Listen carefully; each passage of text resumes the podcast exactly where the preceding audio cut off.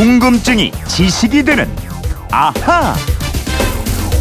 갑자기 불쑥불쑥 튀어나오는 갖가지 궁금증을 유쾌하고 통쾌하고 상쾌하게 날려버리면서 지식 충전하는 시간이죠. 궁금증 해결사 정다희 아나운서와 함께합니다. 어서 오십시오. 안녕하세요. 네, 오늘 목요일 이거 하는 날입니다. 아하 목요 특별판 앗, 앗, 이런 것까지? 예. 오늘은 이분 궁금증부터 좀 풀어드릴까요? 휴대전화 뒷번호 4284님이 보내주신 문자인데 라디오 듣다 보면 긴 문자는 100원, 짧은 문자 50원이라고 하는 소리를 수도 없이 듣는데요. 진짜 저희가 많이 하죠. 예. 짧은 문자는 대체 몇 자까지인가요? 하셨어요. 어, 이걸 묻는 문자가 진짜 많이 온다고 하는데 오늘 좀 확실히 좀 알려주시죠. 네, 알겠습니다. 짧은 문자는 영어 약자로 SMS라고 네. 하는데요. 바이트로는 80바이트입니다. 80바이트. 한글은 한 글자가 2바이트니까 한글로는 40자가 기준입니다. 네. 영문과 숫자는 80자인데 휴대폰에서 스페이스를 한 번 눌러서 띄어쓰기를 하면 1바이트니까 두 칸을 띄었으면 한글 한 글자로 봅니다. 네. 네, 그러니까 40자를 넘어서 41자부터는 긴 문자로 보는데요. 이 긴 문자는 한글 1000자까지 2000바이트까지 쓸 수 있습니다. 그렇군요. 네. 50원 차인데 꽤 차이가 많이 그쵸? 납니다. 그러니까 이제 저희가 샵 8001번으로 보내달라고 하는데 샵 8001번으로 문자를 한 통 보내는데 40자까지는 50원 별도의 정보 이용료 네. 그리고 40자를 초과하면 100원을 낸다는 얘기인데 그렇죠. 그리고 저희도 그렇지만은 방송 프- 프로그램에서 이 샵 8001번 얘기할 때마다 짧은 건 50원, 긴 건 100원이 추가됩니다. 이런 말씀을 꼭 드리는 이유도 있잖아요. 네, 맞아요. 이 정보 이용료는 방송사로 다 오는 게 아니고 네. 통신사가 절반을 가져가고요. 나머지의 상당액을 인포뱅크라는 이 문자 시스템을 만든 회사가 가져갑니다. 그 나머지를 IMBC와 MBC 라디오가 문자 관리 비용으로 쓴다고 보시면 되는데요. 어쨌든 청취자들로부터 별도의 이용료를 받는 거잖아요. 그래서 방송통신위원회가 이 사실을 반드시 고지하도록 하고 있습니다. 네.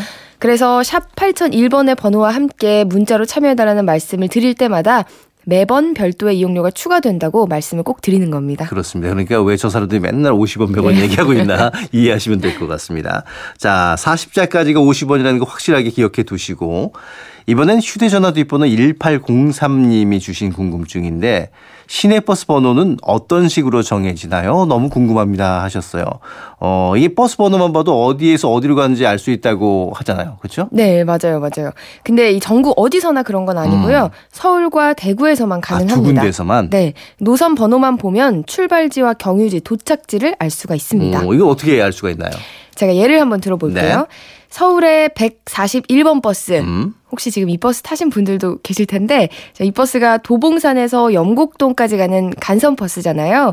이 141번이라는 번호에서 맨 앞자리 숫자 1은 출발지 권역을 알리는 번호입니다. 네. 그리고 두 번째 자리 숫자 4는 도착지 권역 번호입니다. 그리고 마지막 세 번째 자리 숫자는 같은 방, 방향으로 오가는 버스들의 일련 번호예요. 자, 그러니까 141번은 1번 권역에서 4번 권역으로 가는 1번 버스다. 이런 뜻입니다. 아, 그렇군요. 그러면 이제 권역을 구분할 수 있게 번호가 이제 부여가 됐다는 얘기네요. 네, 그렇습니다. 서울은 0부터 7까지 모두 8개의 권역이 있습니다. 0번 권역은 종로, 중구, 용산 지역이고요. 음. 1번은 도봉, 강북, 성북, 노원 이렇게 시계 방향으로 되어 네. 있고 7번은 은평, 마포, 서대문 권역까지 구분이 되어 어, 있습니다. 우리가 이제 마포구에 있으니까 우린 7번이 되겠네요. 그렇죠. 네. 번호가 네 자리인 버스는 지선 버스인데요. 이 지선 버스 역시 앞에 두 자리 번호는 출발지와 도착지 권역을 차례로 음. 나타냅니다. 즉 1012번 버스다. 그러면 1번 동북권역에서 출발해서 네. 0번 도심권역에 도착하는 12번 아, 지선 버스다. 이런 뜻이죠. 그렇군요. 그렇다면 이제 서울은 그렇고 대구는 어떤가요? 이 대구의 노선버스 번호는 출발지와 경유지, 도착지까지 다 알려줍니다. 네. 0부터 9까지 모두 10개 권역으로 나눈 다음에 첫 번째 숫자는 출발지, 음. 두 번째는 경유지, 세 번째는 도착지를 나타내고요. 간선버스에 다시 1, 요게 붙으면 시계 반대 방향으로 아, 이웃 이동한다는 뜻입니다. 그렇군요. 똑똑하죠. 네. 이 권역별 노선제는 1998년 대구가 처음으로 도입을 했고요. 서울시가 지금 이걸 따라하고 있는 겁니다. 아, 이 대구에서 먼저 시작이 된 거군요. 어, 이해가 좀 되 셨을 것 같고. 그리고 지난주 월요일에 가수 저작권에 대한 궁금증을 풀어드렸는데 어, 정다 씨가 더 해야 될 얘기가 있다면서요. 네, 그날 방송 들은 분들은 아시겠지만 노래 저작권은 노래를 작사 작곡한 창작자들에게 있기 때문에 네. 아이돌 가수 같은 경우는 그룹이 해체가 되더라도 저작권료를 멤버들이 나눠 갖지 않는다. 이렇게 제가 설명을 드렸었는데요. 이 가수들에게 저작권은 없지만 저작 인접권이 있다는 설명을 제대로 못 드려서 그 말씀을 조금 더 드리려고 합니다. 어, 저작 인접권. 그럼 가수들도 비슷하게 받는 게 있다는 얘기네요. 그렇습니다. 노래 한 곡이 음원 사이트에서 스트리밍이 되면 저작권뿐 아니라 가수 같은 음악 실현자의 권리, 음반 제작사의 권리가 함께 발생이 발생을 합니다.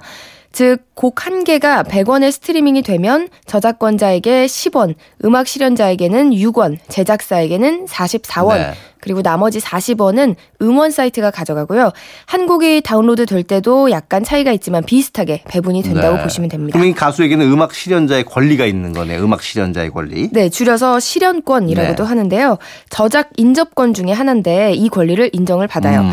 근데 실현자에게는 가수뿐 아니라 연주자들도 있잖아요. 그렇죠. 건반이나 기타, 드럼 치는 분들. 이런 실현자들이 실현권을 다시 나눠 갔습니다.